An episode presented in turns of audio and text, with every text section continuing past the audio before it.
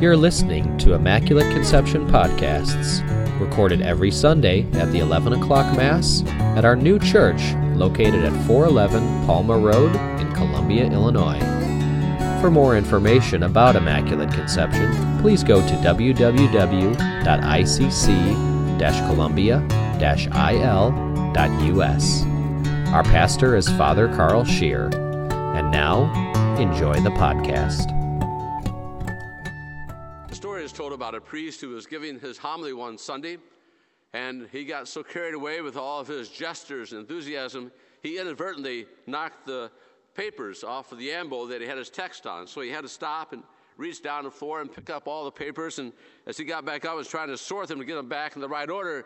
He mumbled to himself something that was heard by everyone in church, saying, "Now where was I?" And someone, one of the pews, shouted back, "You were near the end."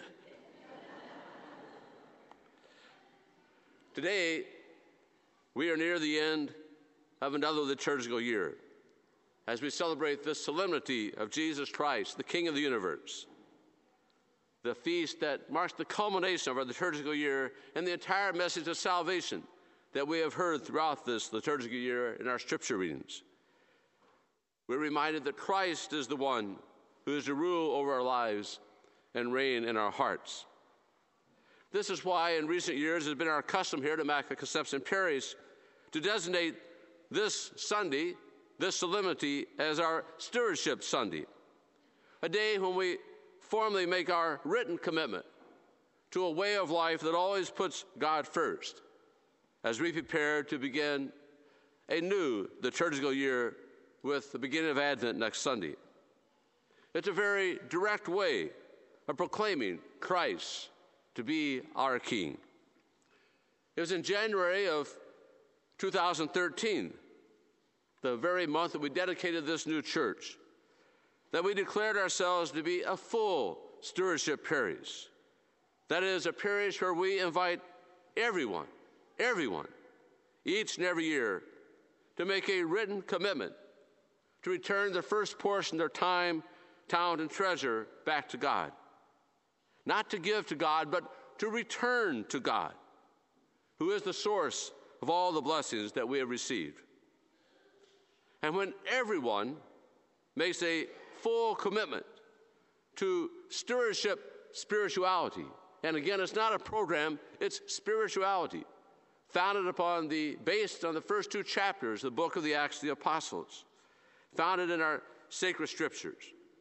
But when everyone makes a full commitment, we can do extraordinary things, like provide tuition free religious education for our Catholic school and our PSR program, and give 2% of our parish's ordinary income every year to the poor. It reminds us that teamwork makes the dream work. And so, full stewardship is about making a total commitment to full participation in the life, work, and mission of the church. There's no place for spectators. And we do this by being present each and every weekend for Mass and by making a full commitment to expressing our gratitude to God by returning the first portion of our blessings back to God. Stewardship spirituality is heart work, it's about heartfelt giving. And so we're challenged on this solemnity of Christ the King to ask ourselves who reigns in our heart? Is it Christ or someone or something else? We all know from our human experience that when we put something in writing, we are more likely to keep that commitment.